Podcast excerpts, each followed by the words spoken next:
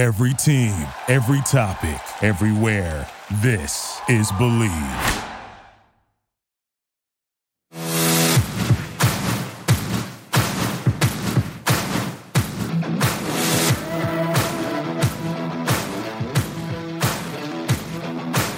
Welcome to Believe in the Ivy League. A look inside the ancient eight teams in the Ivy League and their upcoming games with all of the stats, trends, and analysis that you want to hear. And now, here's your host, Tom Barton. All right, guys, I am Tom Barton. This is Believe in the Ivy Leagues. A look inside every single week in the Ivy League. We're going to be taking a peek. College basketball, college football, anything else, news and notes-wise, in the Ivy Leagues that we can touch on and go through. Look, Will, we we have the Ivy Leagues. We have people have eyes on them now, right? People are starting to pay attention to the Ivy Leagues. People are looking at the Ivy Leagues and going, oh, yeah, wait a minute. They're in the tournament. Oh, they're making some noise in the tournament, especially in basketball. In football, look, guys are getting drafted. It's no longer a place where, you know, oh, yeah, it's just some fun games and we don't know about that league. Sports bettors know it, right? So it's getting some recognition. Uh, they're getting some big-time coaches in college basketball. They're getting some recognition. So it's something that is real fun. I wanted to get into a little bit about me. Look, my name is Tom Barton. I've been in the sports media business for about twenty-five years now. Um, I had started out at uh, small radio stations for a little while, got my gig at E S P N in New York. I started to work over there. Um, I was a producer. I was a show host. I was uh, a- an editor. Then I went into writing and I went into television. Eventually now, for the last twelve years, I've now had a radio show in Las Vegas. It's the longest running radio show Uh, sports in Las Vegas consecutively for the last twelve years. And I have a nationally syndicated radio show. Because I did so much work in Vegas for so long, I actually had Jake Carnegie, head of the Westgate Casino there, uh, Westgate Superbook and Casino. You know, he he said, I have the best Ivy League mind out there. I am the best Ivy League handicapper. I've always kind of dedicated a little bit to the Ivy Leagues in all of my national shows and all of my shows because it's such a fascination with me. Look, I went to the Harvard Extension School, so I have a little bit uh, of a connection there as well. And we're going to get into it. We're going to go into everything uh, every single week, bring on some good guests. We'll have a good time. This is episode one, so a lot more on the horizon. But I wanted to kind of just touch on a little bit of college basketball here, and we're going to start with that. Let's conversate uh, here a little bit about uh, Cornell. Yeah, look, I know it's funny when we start talking about Ivy League basketball, and the first thing we're talking about is Cornell, but they have jumped out to a huge start. They are six and one, three and oh at home. They are really turning heads here because even in their loss, by the way, if you are a sports betting person, they covered the spread. And it is an offense that is just dominating people right now. You look at this Cornell team and you look at this Cornell offense, and what you're seeing is eighty-nine, ninety-three, seventy-four in their loss, one hundred seven before that. They have a ninety against Lafayette earlier in the season as well. And it's scoring from all over. Jordan Jones is leading with thirteen point six points per game, but Kobe Dickerson led one of the games, uh, just last game, and he's got six point four rebounds per game as well for Dickerson. You go down and Nazir Williams led them to a win with a big scoring number, and all of a sudden you look at Cornell and you go, yeah, I think they're for real. If you can score at this pace, at this level, you know, you can be for real, and that's what I think you're looking at here. I think you're looking at a Cornell team that we have to keep our eye on. I don't think we would have said that long ago to start the college basketball season. You knew they were dangerous, and you knew, you know, there was going to be a lot of turnover in the Ivy Leagues this year. You weren't really sure. Look, a lot of these guys didn't play, and then you have the transfer portal, and a lot of guys left, and, you know, the one thing you could count on is kind of the coaching. And we thought that, okay, the coaching was going to rise to the top. The Tommy Amerkers of the world, they, they were going to be okay. I didn't see Cornell coming. I don't know if anybody really saw Cornell coming. And the way that they're they're doing this, it's not only that they're six and one, it's that even in their loss against Penn State, they were going toe-to-toe for most of that game. And they're getting it done offensively, and they're getting it done by distributing it offensively. You know, you got two, three guys that you can count on now. All of a sudden, Cornell is a big player here. Dartmouth is another team that you're starting to look at and you go, I'm not sure if I'm believing quite in this three and one. I don't want to rail on them, okay? But you beat Georgetown by nine on the road. That's a nice win. And he came back. He beat a D two team. You, you struggled with Bryant on the road. But again, it was on the road. I get it. Now you got B C, uh, who, you know, beat you on opening night by sixteen. New, new coach there, B C. I don't know what to make of this team. I like the Georgetown win, but I thought they were better than Bryant, and they struggled there. And then they go up against a D two team. I look at this Dartmouth team, and for me, they're a little bit fraudulent at, at you know, the record that they're sitting at. They're a little bit fraudulent. Now, they can continue to kind of swap back and forth, but they do hit a real tough part of their schedule. In early December, in about uh, two weeks or so, they're going to have to go and take on Stanford in Stanford, Cal at Cal, C S U B at C S U B, and they get a little reprieve with New Hampshire at home. And then you get Cornell, who I just talked about, at Cornell, Yale following that. So enjoy it while it lasts is kind of my theory here on Dartmouth. I think it's a nice little start that they've gotten off to. I'm not believing in them, though. Let's go to Harvard, who is five and two overall. Harvard has had a little bit of a tough schedule here. I'm not making excuses for them strictly because I'm a Harvard guy, right? I'm, I'm not that guy. But Harvard has come out, and I, I think what we knew about Harvard, and if you listen to my preview, I said this about Harvard. They are going to be a team, and they were going to be a team this year that's going to have a lot of ups and a lot of downs before they hit conference play. They're very young. They're very athletic. They're very talented, but they're very raw. And that's what we watched. Look, losing to Iona by three, it, in Iona, look, it, you, nothing you could do about that. that. That's that's not a good win. It's not a good loss. It's just in the middle, right? It's a three-point game. Three points on the road against Siena. I know it's a road game, but you almost kind of got to win that, right? They beat Colgate, who's been scoring like crazy. They beat Northeastern, but there's not that signature win. And where are they going to get it? Rhode Island? UMass? Holy Cross? Howard? No. I mean, their first real test is going to be a couple of days before New Year's where they take on Kansas in Kansas. And I don't know if that's really a test. I mean, look, Harvard's not going to win that game. If they win that game, well, great. But Harvard's probably not going to win that game. But can I make a lot about that? No. So Harvard has a schedule they should be able to easily navigate. But as I said before preseason, I don't know what we're going to know about this team until January second when they take on Princeton. That's when we're going to start to know about this team. We're going to start to see what team you have when you finally go and take on Princeton in conference play, because up until then, it's kind of a lackadaisical schedule. You know, I don't love what they did. It's either you don't really have a chance going, uh, you know, to Kansas and beating Kansas, or you have the teams in front of you like this, although I do think Siena should have been a win. So watch those road wars woes for Harvard. All right, let's get into Princeton, team I just mentioned. Now, they did schedule South Carolina, and they got a win there.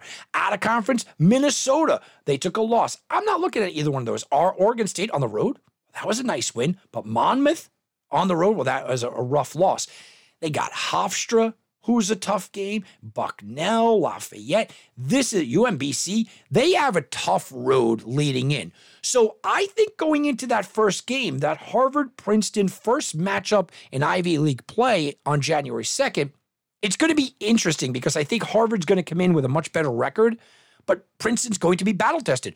So talking to the athletic directors, and you got to go, you know what? Look, this is your philosophy. Do you love the idea that your team is, uh, you know, just going to come in and be battle-tested, but maybe their spirit is a little broke? Or do you want a team like Harvard that, well, you know what, you're not really battle-tested, but you get, you're getting a lot of confidence?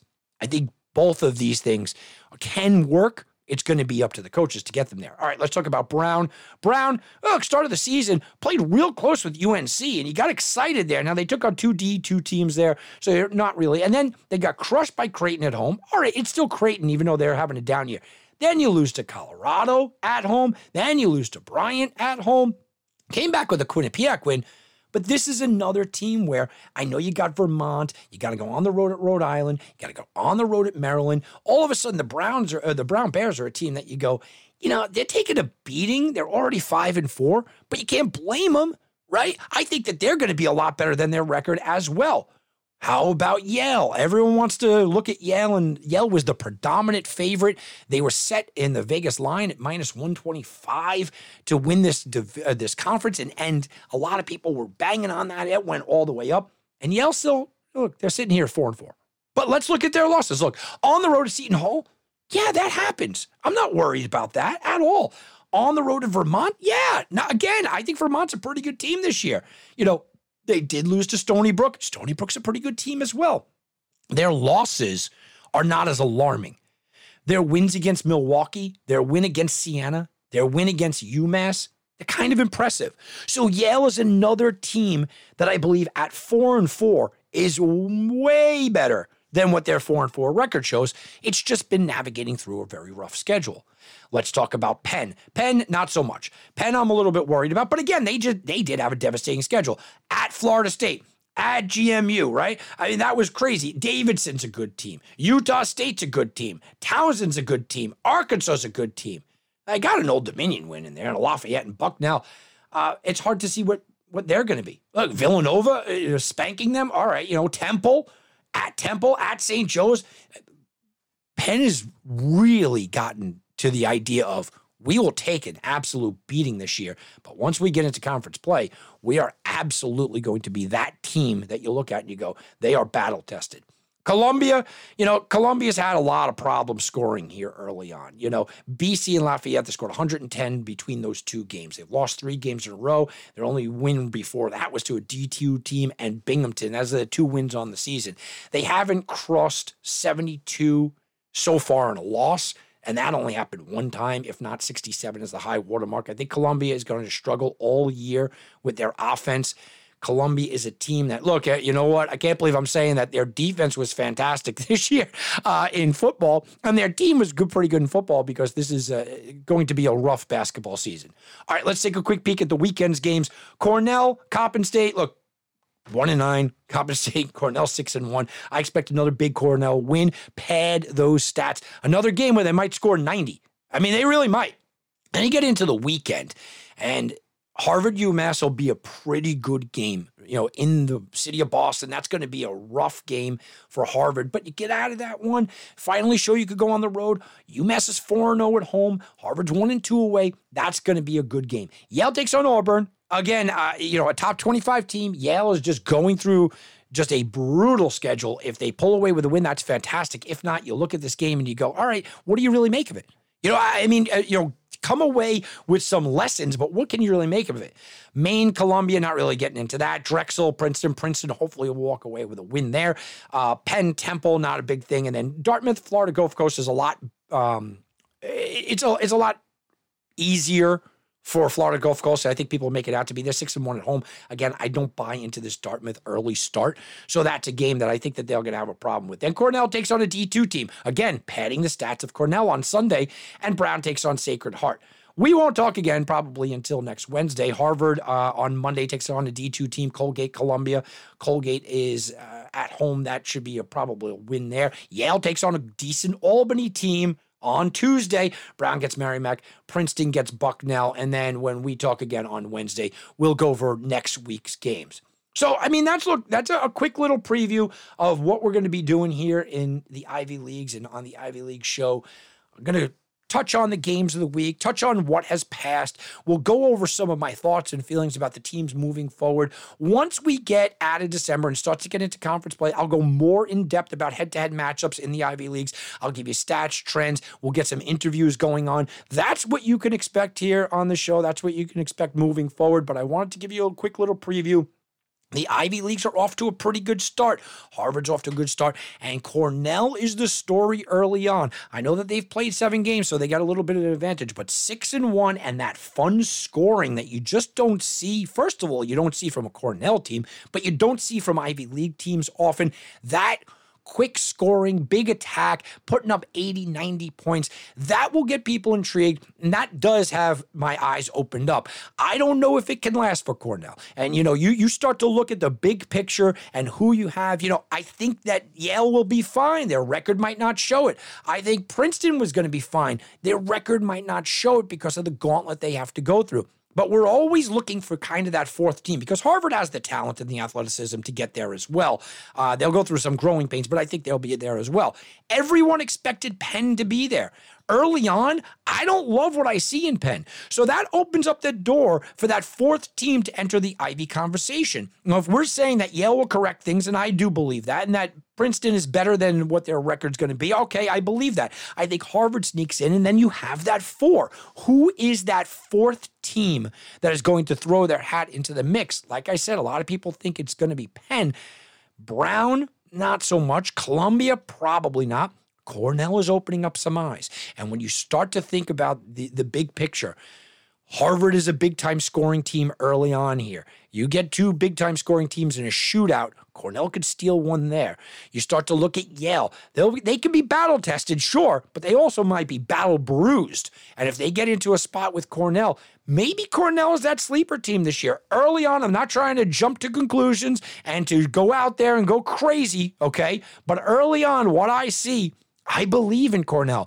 They look good. They look for real. They look like a team that, you know what? At the end of the day, they could be a real threat in this Ivy League. I don't know how many of us saw that coming. All right, guys, that's going to do it for me. I'm Tom Barton. This is Believe in the Ivy League. See you next week.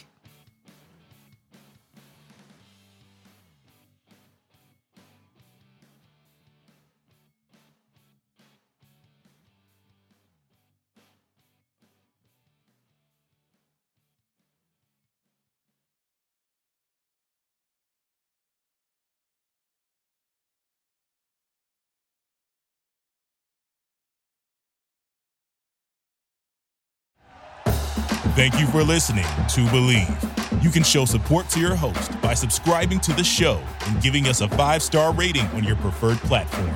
Check us out at Believe dot com and search for B L E A V on YouTube.